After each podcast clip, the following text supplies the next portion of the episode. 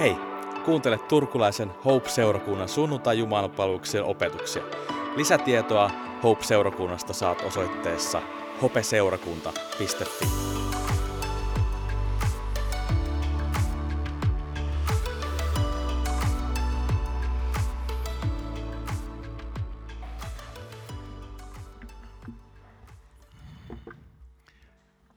Me ollaan vähän niin kuin historiallisessa hetkessä tässä. Alkuperäisen, tai ei mikään alkuperäisen, vaan tämmöisen niin kuin väistötilasuunnitelmissa tämän piti olla viimeinen kerta, kun meillä on Jumalan palvelus tässä. Mutta voitte kertoa vielä ystäville ja tätä tilaa kaipaaville, että vielä ensi sunnuntaina voi tulla tänne Jumalan palvelukseen. Sen, sen jälkeen me kokoonnutaan sitten tuolla Linnateatterin tiloissa Humaliston kadulla. Mutta aina kun on, jotakin on jätettävä taakse, niin sehän merkitsee myös, että jotakin uutta on syntymässä ja tulossa. Ja, ja mä haluaisin sen konkretisoida myös sillä tavalla, että mä haluaisin nostaa täältä muutamia ihmisiä niin kuin tässä tilanteessa esimerkkinä, että uutta on tulossa. Ja toivon, että se niin kuin rohkaisee ja vahvistaa meitä. Meillä on täällä kaksi ihan tuoretta avioparia. Mä pyytäisin, että Ben ja Julia, Tero ja Jenni, nouskaa ylös ja kääntykää tonne päin. Ja ottakaa myös maski pois naamalta, että näkyy niin kuin koko teidän kasvot. Pysykää vielä ihan hetki siinä, me rukoillaan teidän puolesta, mutta sanon sen tässä vaiheessa vielä sen, että vaikka olosuhteet ja tilanteet voi olla hyvinkin eriskummalliset, niin näin voi olla rohkea ja astua uuteen. Tekää ette vielä tiedä, mitä kaikkea elämä teidän eteen tuo, mutta rohkeasti te astutte tästä eteenpäin. Ja siksi nostaa ylös ja lausutaan Herran siunaus te muodossa heidän ylle. Herra siunatkoon teitä ja varjelkoon teitä. Herra kirkastakoon kasvonsa teille ja olkoon teille armollinen. Herra kääntäköön kasvonsa teidän puoleenne ja antakoon teille rauhan. Isän ja pojan ja pyhän hengen nimeen. Aamen. Istukaa, olkaa hyvä. Mä sovelsin tässä vähän niin kuin edesmenneen Kalevi Lehtisen ohjetta, minkä hän antoi nuorille. Nyt käytiin sitä vanhana miehenä. Eli hän antoi nuorille semmoisen ohjeen, että tehkää vaan, älkää jäättä, jääkö odottamaan, että saatte vanhemmilta luvan, vaan luottakaa siihen, että ne antaa joskus teille anteeksi. Niin mä nyt luotan, että te annatte mulle kanssa joskus anteeksi sitten, että mä tämmöisen niin kuin ilmoittamatta teille tein. Ja sitten sanon tähän vielä, ennen kuin mennään aiheeseen, niin myös sen, että tänään meillä on pienryhmäjohtajien tapaaminen kahviossa tämän Jumalan palveluksen jälkeen, joka on kanssa yksi sellainen meidän toimintamuoto, joka sinänsä ei ole käynyt tyhjäkäynnillä tämän koronankaan aikana. Jotkut ryhmät ovat jättäneet kokoontumatta, mutta suurin osa on ollut hyvin kekseliäitä ja jatkaneet kokoontumisia hyvin eri tavoin. Joten tänään tervetuloa pienryhmän johtajat kahvioon tämän Jumalan palveluksen jälkeen. Paul Raja-aho vaimonsa Marjan kanssa vieraili viime viikonloppuna meidän seurakunnassamme ja Paul itse asiassa aloitti meidän Nehemia-sarjan, jossa me ollaan tutkittu ja tutkitaan myös yhdessä Esran ja Nehemian kirjaa. Ja siinä mielessä tämä on hyvinkin niin kuin mielenkiintoinen kirjakokoelma, koska se tulee aika lähelle tätä aikaa. Mun semmoinen pääteema, mistä puhun, on rukous, koska katson, että millaisia rukouksia Nehemian kirjasta löytyy missäkin eri vaiheissa. Mutta semmoinen toinen tämmöinen teema, mitä kuljetaan koko ajan mukana, on se, että on katsottava taaksepäin päästäkseen eteenpäin. Ja taatusti tulette tajuamaan kohta, mitä tällä tarkoitan ja mitä tämä teema rukouksen yhteydessä tarkoittaa. Esran ja Nehemian aika oli, oli toisaalta aika surullista aikaa. Se on nimittäin aikaa, jolloin Jerusalemin temppeli oli tuhottu, Jerusalemin muurit olivat hajalla ja kansa oli pakkosiirtolaisuudessa vieraalla maalla. Kaikki tällaiset edellytykset turvalliselle elämälle, Jumalan palvelemiselle, kasvulle ja kukoistukselle oli tuhottu. Siinä mielessä hyvin lohduton ja toivoton aika. Ja jos me halutaan, niin me voidaan löytää Esan ja Nehemian ajoista ja näistä teksteistä aika paljonkin yhtymäkohtia tähän aikaan. Ja ehkä myös tähän meidän oman seurakuntamme tilanteeseen, missä olemme nyt. Nimittäin, jos ajatellaan suuresti ja globaalisti, niin ilmassahan on pelkoa. Monet kokevat uhkaa ja, ja sitä, että kuinka se sellainen oma usko ja vakaumus, uskaltaako ja tohtiiko sitä enää toisille kertoa. Ja varsinkin uskon harjoittaminen ja vapaa kokoontuminen, kuinka kauan se on enää mahdollista, koska rajoituksia on siellä ja niitä on täällä. Ja vainoa on eri puolilla maailmaa. Ja vähän sitä pelkoa on ollut täällä meidän ihan oman maan turvallisten rajojen sisällä. Mä olen ainakin kuullut äänenpainoja ja maalailua, että tämä on vain alkusoittoa sille, että emme voi enää vapaasti kokoontua.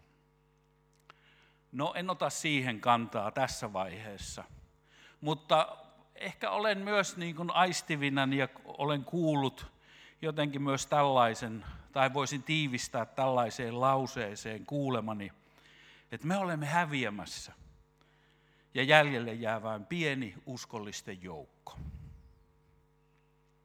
Ja siihen kun ynnää sitten, että me hopeseurakuntana, eli Turun vapaaseurakuntana, jossa tämä on ollut sellainen turvapaikka. Mä olen vierailut täällä ensimmäisen kerran vuonna 1974, jolloin tämä rakennus oli vielä teini-ikäinen. Ja olen vanhentunut tämän rakennuksen myötä vähän vähemmän kuin Seija, mutta olen vanhentunut kuitenkin. Joten onhan tämä aika rankka paikka ollut, kun se näin ihmistä vanhentaa. No, tämä on hajoamassa meidän käsiin tämä turvapaikka. Ja se meinaa sitä, että meidän tulisi siirtyä tästä eteenpäin. Ja se joillekin se luo pelkoa, turvattomuutta ja nostaa kysymyksen, että miten meille nyt käy. Ja ei tämä nyt kaukaa ole haettu, että siellä oli kansa, mitä oli jäännös jäljellä, oli raunioiden keskellä – ja muut olivat vieraalla maalla, toisuskoisten ja hyvin erilaisten vieraiden tapojen keskellä, mitä mekin näemme ja kuulemme ympärillämme koko ajan, vahvistumassa määrin. Mutta se, mitä Esra ja Nehemia julistivat sen sekasorron ja hävityksen keskelle, niin se liittyy ajatukseen, että ei heidän eikä meidänkään kutsumuksemme – ei ole itsemme, ei toisten, ei rakennusten eikä rakenteiden varassa, vaan sen tulisi olla sen varassa, mitä Esra sanoo luvussa 5 jakeessa 11. Näin, että he vastasivat olevansa taivaan ja maan Jumalan palvelijoita.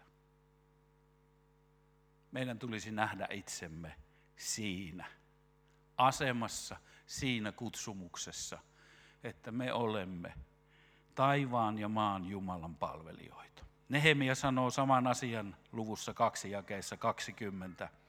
Taivaan Jumala auttaa meitä, olemme hänen palvelijoitaan. Mutta me ei silti nähdä aina eteenpäin. Ja siksi, kun puhutaan rukouksesta, niin meidän olisi hyvä pitää mielessämme se, että kun puhutaan rukouksesta, niin on hyvä katsoa taaksepäin päästäkseen eteenpäin. Eli kohta mennään pidemmälle, mitä sillä tarkoitan. Mutta se, mitä on tarvittu, halki ihmiskunnan historian, halki seurakunnan historian, mitä tarvitaan nyt ja mitä tarvitaan siihen asti niin kauan kuin tätä maailman aikaa jatkuu, se on rukous. Se ei lakkaa eikä se voi lakata, vaan sitä tarvitaan. Ja katsotaan nyt ensimmäisenä ja myös rukoillaan se rukous, minkä Nehemia rukoili alussa, jossa rukous oli tämmöinen liikkeelle paneva voima. Ja kun ollaan se yhdessä rukoiltu, niin katsotaan siitä jokunen asia. Tämä rukous löytyy Nehemian kirjan luvusta yksi ja rukoilemme sen tai johdan meitä rukoilemaan se jakesta viisi alkaen, joten voit avata sen sieltä. Ja luen, tämä on 9.2 käännöksen mukaan, jonka luen. Herra, taivaan Jumala, sinä suuri ja pelättävä Jumala, sinä pidät liittosi voimassa ja olet uskollinen niille, jotka rakastavat sinua ja noudattavat käskyjesi. Avaa silmäsi näkemään ja korvasi kuulemaan palvelijasi rukous.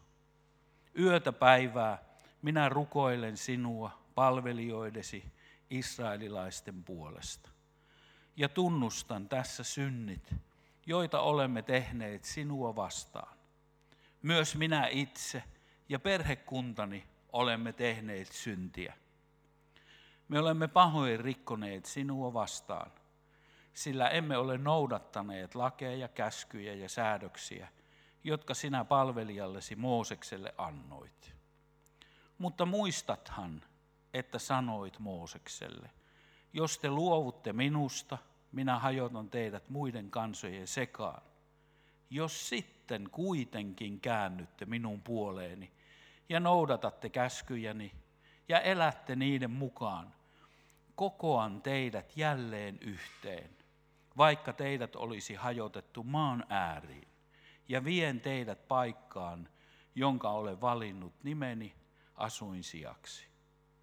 Muistathan, että he ovat sinun palvelijoitasi, sinun kansaasi, jonka sinä olet suurella voimallasi ja väkevällä kädelläsi vapauttanut.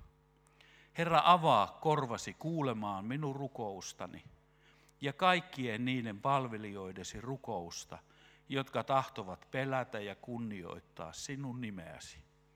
Täytän nyt pyyntöni ja anna kuninkaan osoittaa minulle suopeutta. Kun me rukoillessa katsotaan taaksepäin, niin mitä me voidaan nähdä? Ja mitä meidän tulisi nähdä? Jos me katsotaan tarkemmin tätä Nehemian rukousta, niin me näemme siellä Jumalan. Me näemme sen, kuinka Jumala konkreettisesti on ollut kansansa keskellä. Me näemme Jumalan, millainen hän on, millainen hänen ajatuksensa ja sydämensä ja mielenlaatunsa on ihmisiä kohtaan. Menneisyydessä me voimme nähdä hänen todellisuutensa ja hänen suuruutensa. Me ei vielä tulevista tiedetä mutta menneessä se on mahdollista. Ja ei vain se, että me joskus vilkaisemme, millainen Jumala oli tai on, vaan se auttaa meitä myös pitämään kaiken aikaa mielessämme, millainen Jumala on ja millaisen Jumalan palvelijoita me olemme. Toinen asia, mitä näemme, kun rukouksessa katsomme taaksepäin, on synti ja sen seuraukset sekä kansan että omassa elämässämme. On niin helppo tehdä parannusta toisten synneissä ja se kiusaus on siihen aina suuri, mutta se harvemmin hyödyttää meitä itseämme. Meidän tulisi nähdä myös itsemme. Kun me näemme Jumalan, niin me näemme oman vajavuutemme ja syntisyytemme siinä valossa ja sen näyn edessä, millainen Jumala on. Ja olisi ihme, jos se ei aiheuttaisi meissä parannuksen tarvetta. Sitten kolmas asia. minkä näkee, kun rukoillen katsoo taaksepäin. Ainakin jos uskomme ja katsomme, mitä Nehemien rukouksessa oli, niin sieltä näkyy ja löytyy Jumalan lupaukset, jotka ovat edelleen voimassa. Ne eivät ole menneisyyttä, ne eivät ole kuuluneet vain joillekin jonakin tiettynä aikana, vaan Jumala on antanut lupauksia, jotka ovat edelleen voimassa kaikkia ihmisiä kaikkialla varten. Ja sellainen pieni yksityiskohta pomppasi näitä Nehemian rukouksia lukiessa ja varsinkin tätä ensimmäistä avaavaa ja liikkeelle panevaa rukousta, kun katselin, niin huomasin, että se mitä Nehemia pyytää itselleen, niin se löytyy viimeisestä lauseesta ja on sen lauseen toinen puolikas. Se kuului näin. Anna kuninkaan osoittaa minulle suopeutta. Se oli ainoa asia, mitä Nehemia pyysi itselleen. Ja niinpä kysyin itseltäni ja kysyn nyt teiltä, kuinka usein meidän rukouksemme alkavat ja sitten jatkuvat omista tarpeistamme. Nyt meidän olisi nähtävä, kun katsomme taaksepäin, jotta pääsemme eteenpäin. Se, että mikä on ja millainen on se rukous, joka vie Jumalan valtakuntaa ja meitä seurakuntana eteenpäin.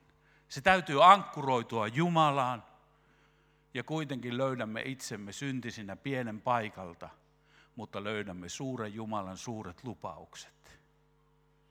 Eikä se ihan vähäpätöinen asia ollut, mitä Nehemia itselleen pyysi. Se oli oikeastaan avain siihen liikkeelle lähtöön. Kun hän pyytää, anna kuninkaan osoittaa minulle suopeutta, niin tuo oli sellainen aika, jossa Nehemia toimi kuninkaan juomanlaskijana. Ja kuninkaan eteen ei menty myrtsillä naamalla. Koska siellä sitten kun Nehemia murehti näitä asioita ja palveli kuningasta, niin hän säikähti, kun kuningas kysyi, että Nehemia, mikä sulla on, mikä sun mieltä painaa? Koska se olisi voinut myös merkitä ei vain sitä, että hän saa potkut, vaan että hän kuolee sen tähden, että hän näyttää pitkää naamaa kuninkaan hovissa. Joten huomatkaa, se on hyvin merkityksellinen rukous, mitä Nehemia itselleen pyytää. Että olkoon kuningas minulle armollinen ja kuulkoon sen, mitä sydämelläni kannan. Ja siihen vastattiin. Koska ei vain, että Nehemia pääsi tekemään matka Jerusalemiin, vaan hän sai kuninkaan siunauksen. Hän sai kaikki, mitä hän matkalle ja myös perillä tarvitsi, niin kuningas lupasi ne hänelle. No se, mitä Esran ja Nehemian kirja meille opettaa myös rukouksesta, on se, että, että rukouksen pitää jatkua pitkin matkaa.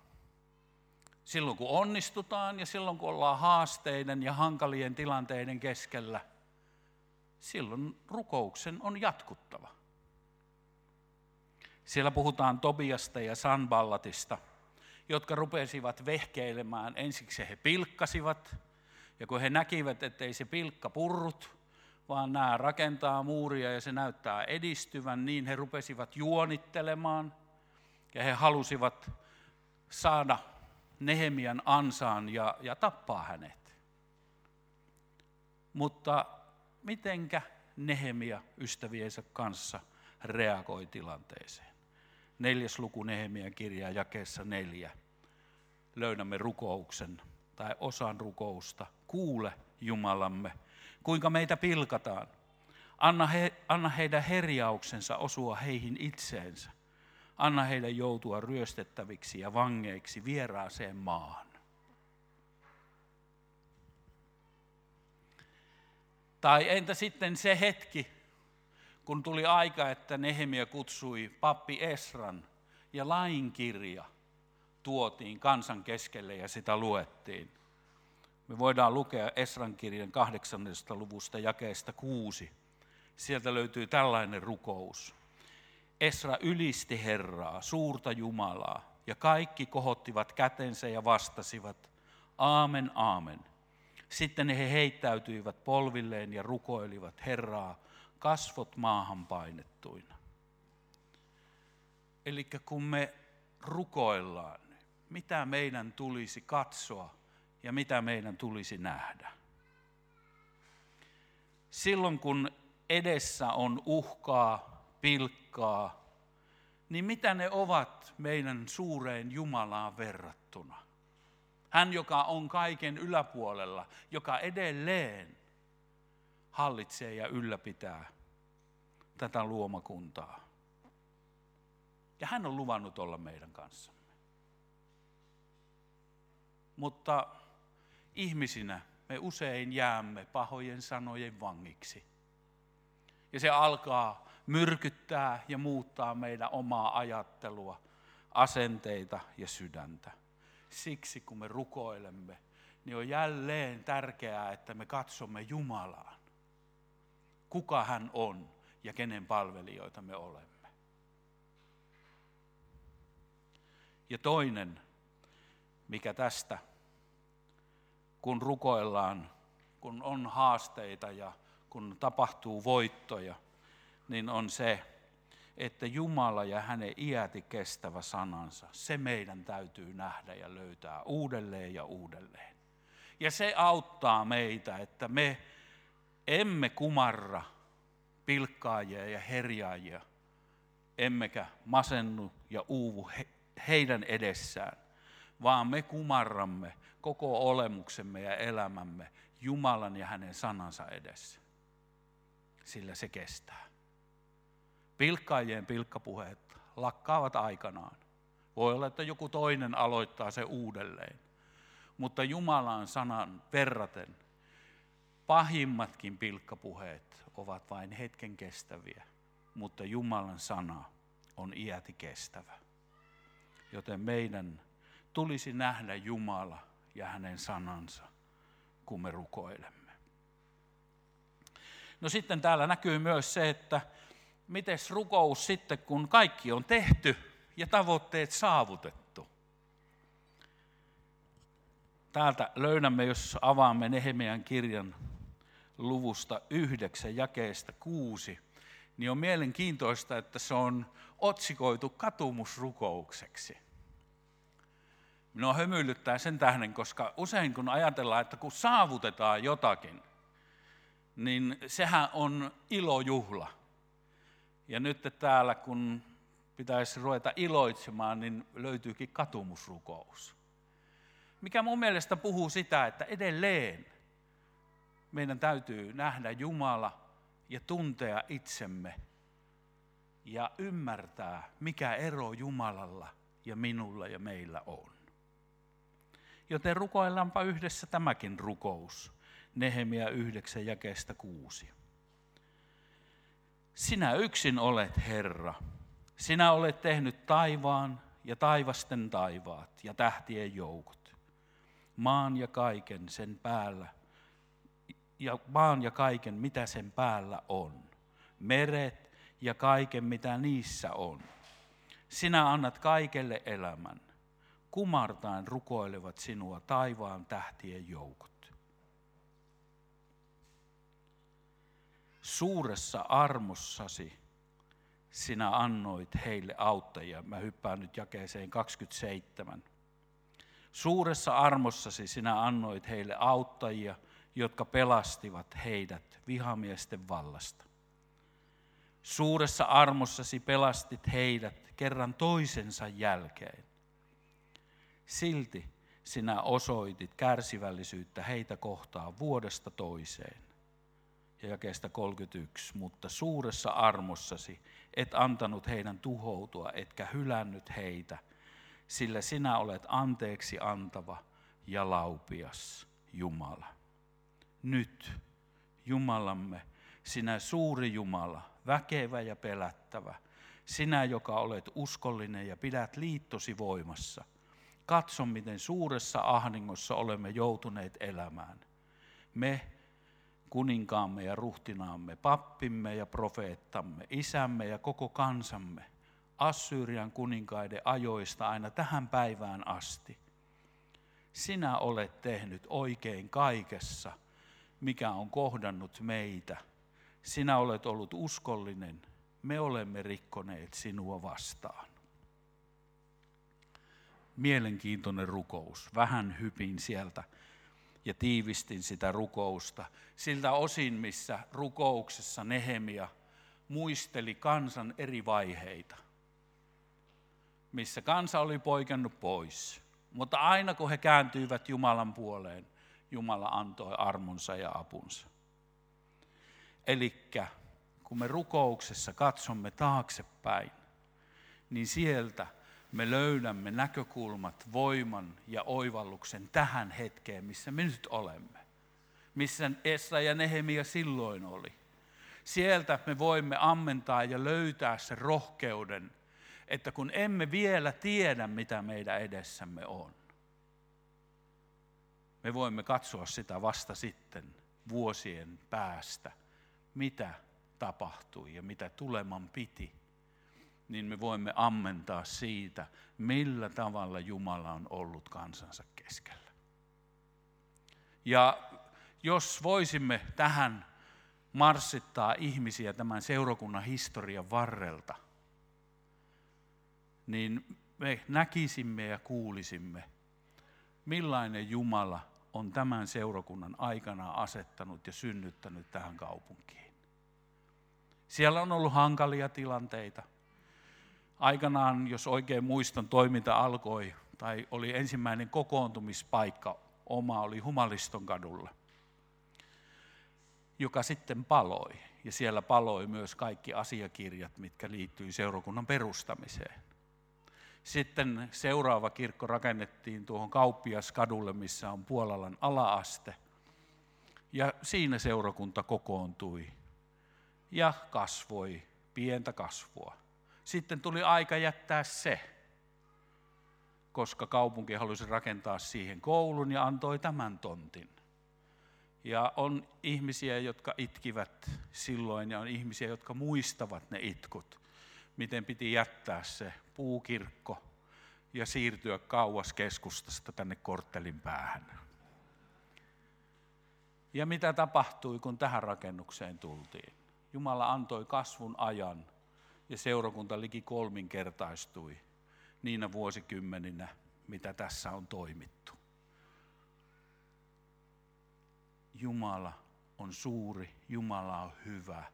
Ja meidän täytyy ei vain katsoa, vaan meidän täytyy tuntea, mitä menneisyydessä on, jotta me päästään eteenpäin. Muuten meidän voimamme raukeaa. Me emme uskalla, koska me emme tiedä, mitä huomenna tapahtuu. Eli taaksepäin täytyy katsoa sen tähän, että edelleen sieltä me näemme kaikkein konkreettisemmin Jumalan suuruuden, hyvyyden ja uskollisuuden. Mistä, mihin viittasi Nehemia rukouksessaan, että se on Jumala, jota koko luoma kunta kumartaa. Ja sieltä, kun me katsomme taaksepäin, me voimme nähdä, kuinka sukupolvi sukupolven jälkeen uudelleen ja uudelleen Jumala on auttanut. Ja Jumala on pitänyt huolta.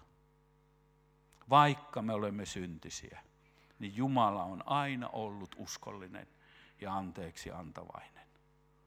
Ja mielenkiintoinen lause on tässä rukouksessa, tai mihin tämä osuus päättyi Nehemian rukouksessa, kun hän sanoo, sinä olet tehnyt oikein kaikessa, mikä on kohdannut meitä. Sinä olet ollut uskollinen, me olemme rikkoneet sinua vastaan. Ja minusta tämä ei kuulosta ollenkaan masentuneen rukoukselta. Eikä vielä, jos luet itse Nehemian kirjaa ja katsot, mihin se sijoittuu siellä tapahtumaketjussa. Se ei ole itkun sekainen, surkutteleva rukous, vaan se on rukous, jossa ilmastaa luottamusta, jossa usko on vahvistunut ja kasvanut, koska on tehty yhteistä matkaa ja oltu rakentamassa juuri sinä aikana, juuri siinä tilanteessa, kun Jumala tahtoi raunioista uutta. No kun me katsomme taaksepäin, niin mitä muuta on nähtävissä? Nyt otan vain muutaman asian Nehemian kirjasta, emme pysähdy näihin sen enempää, mutta ne on hyviä tärkeitä huomioita, koska ei ole kysymys pelkästään rukouksesta, vaan Nehemia viidennessä luvussa puhutaan velkojen anteeksi antamisesta. Ja se konteksti on tällainen, että oli käytetty hyväksi, tai ihmiset olivat käyttäneet hyväksi vallitsevaa kaoottista tilannetta ja saanut kansalaiset ja toiset, siis veljensä ja siskonsa velkaantumaan ja ahdinkoon. Ja siinä ei pelkästään rukous auttanut, vaan Nehemia puuttui epäoikeudenmukaisuuteen ja järjesti tilanteet niin, että velat saatiin anteeksi ja ihmiset saivat aloittaa alusta uudelleen. Ja kaikki yhdessä pääsivät rakentamaan sitä, mihin Jumala oli heidät kutsunut. No tämä rukous ja se, että päästiin sieltä alusta niin, että muurit nousivat ja rakennettiin temppeli, niin se mahdollisti sen, mitä on luvussa seitsemän, eli kotiin paluu. Siellä, missä tapahtuu Jumalan tahto, siellä, missä on Jumalan läsnäolo, siellä on kotio hyvä palata.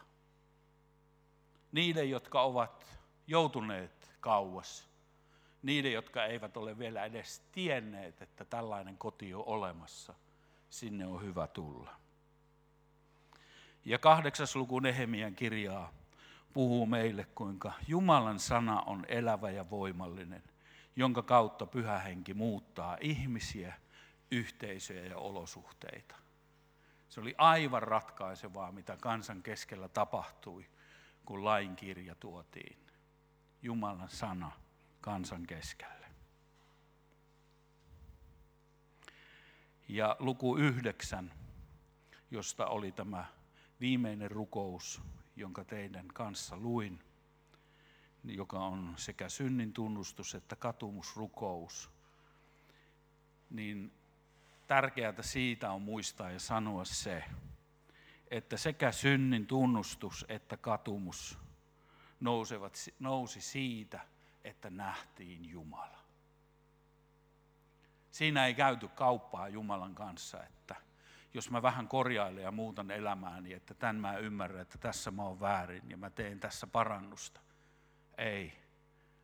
Siinä ei ollut sellainen, että nyt kun mä teen näin, niin odotan, että sinun siunauksesi tulee. Vaan siinä kun nähdään Jumala, niin siinä on sellainen synnin tunto ja sellainen katumus, jossa ei tehdä kauppaa, eikä odoteta mitään muuta kuin sitä, että voi kohdata armollisen Jumalan. Ja se on tärkeää, kun katsotaan taaksepäin, niin me voidaan päästä eteenpäin. Sillä psalmikin sanoo, ylistä Herraa minun sieluni, älä unohda, mitä hyvää hän on sinulle tehnyt. Ja oikeastaan sanoisinko näin, että loppurukouksen introksi voisimme rukoilla ja voisin lukea tämän koko psalmin. Ja se kuuluu näin. Ylistä Herraa minun sieluni ja kaikki, mitä minussa on. Ylistä hänen pyhää nimeään. Ylistä Herraa minun sieluni, älä unohda, mitä hyvää hän on sinulle tehnyt. Hän antaa anteeksi kaikki syntini ja parantaa kaikki sairauteni. Hän päästää minut kuoleman otteesta ja seppelöi minut armolla ja rakkaudella. Hän ravitsee minut aina hyvyydellään ja minä elvyn nuoreksi niin kuin kotka. Vanhurskaat ovat Herran teot. Hän tuo oikeuden sorretuille. Hän osoitti tiensä Moosekselle ja näytti Israelille suuret tekonsa. Anteeksi antava ja laupias on Herra. Hän on kärsivällinen ja hänen armonsa on suuri. Ei hän iäti meitä syytä. Ei hän ikuisesti pidä vihaa. Ei hän maksanut meille syntiemme mukaan. Ei rangaissut niin kuin olisimme ansainneet. Sillä niin kuin taivas on korkea maan yllä, niin on Herran armo suuri niille, jotka pelkäävät ja rakastavat häntä. Niin kaukana kuin itä on lännestä, niin kauas hän siirtää meidän syntimme. Niin kuin isä armahtaa lapsiaan, niin armahtaa Herra niitä, jotka pelkäävät ja rakastavat häntä. Hän tuntee meidät ja tietää meidän alkumme, muistaa, että olemme maan tomua. Ihmisen elinaika on niin kuin ruohon, kuin kedon kukka hän kukoistaa, ja kun tuuli käy yli, ei häntä enää ole, eikä hänen asuinsijansa häntä tunne. Mutta Herran armo pysyy ajasta aikaan. Se on ikuinen niille, jotka pelkäävät ja rakastavat häntä. Polvesta polveen ulottuu hänen uskollisuutensa kaikkiin, jotka pysyvät hänen liitossaan, muistavat hänen käskynsä ja elävät niiden mukaan.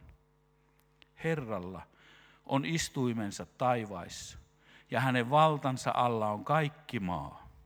Ylistäkää Herraa, te hänen enkelinsä, te voimalliset sankarit, jotka hänen sanansa kuulette ja hänen käskynsä täytätte. Ylistäkää Herraa, te taivaan joukot, kaikki hänen palvelijansa, jotka hänen tahtonsa täytätte. Ylistäkää Herraa, te hänen luotunsa kaikkialla hänen valtakunnassaan. Ylistä Herraa, minun sieluni. Ja jatketaan hetki vielä rukousta. Sillä kun me rukouksen kautta sen, että katsomme taaksepäin, tullaksemme kykeneviksi mennä eteenpäin. Ja kun me ollaan löydetty Jumalan todellisuus ja hänen läsnäolonsa, niin meidän on tehtävä se, mikä meidän on tehtävä. Taivaallinen Isä, me ei välttämättä tässä hetkessä ja aina muutenkaan elämässämme tiedä, mitä meidän tulisi tehdä. Siksi me tässä yhdessä rukoilemme ja pyydämme, että sinä pyhä henki tulet. Tulet meihin ja meidän keskellemme sillä tavalla, että jokaisella meillä alkaa korva kuulla, silmä nähdä sinun liikettä ja sinun tekojasi niin, että tulemme kykeneväisemmiksi kuin koskaan aikaisemmin kuulemaan sun ääntäsi ja samalla tietämään, mikä on se meidän osamme mitä meidän tulee tehdä. Sen olemme raamatun äärellä nyt nähneet, että meidän Jumala täytyy pitää mielessämme ja edessämme ja tietoisuudessamme, kuka sinä olet. Ja sitä kautta löytää, ketä ja millaisia me olemme ja miten kipeästi sinua tarvitsemme. Ja sen tiedämme, että sinun sanasi, siinä on se muutosvoima, jonka kautta sinä, Pyhä Henki, teet työtä meissä ja kaikissa niissä ihmisissä, jotka haluavat Jeesuksen kohdata. Ohjaaja, opasta meitä, johdata meitä Jumalan henki. Astumaan ne askeleet tästä eteenpäin, mikä voisi tuoda sinun valtakuntaasi vielä voimallisen, voimallisemmin esille kuin mihin olemme tähän saakka kyenneet niin että sinun nimesi tulisi kirkastetuksi ja tunnetuksi tämän kaupungin ja tämän alueen keskellä. Pyhä henki, anna meille armoja, kykyjä, sydämen palo olla siinä mukana kaikella, mitä meissä on. Tätä pyydämme. Jeesus, sinun nimessäsi. Amen.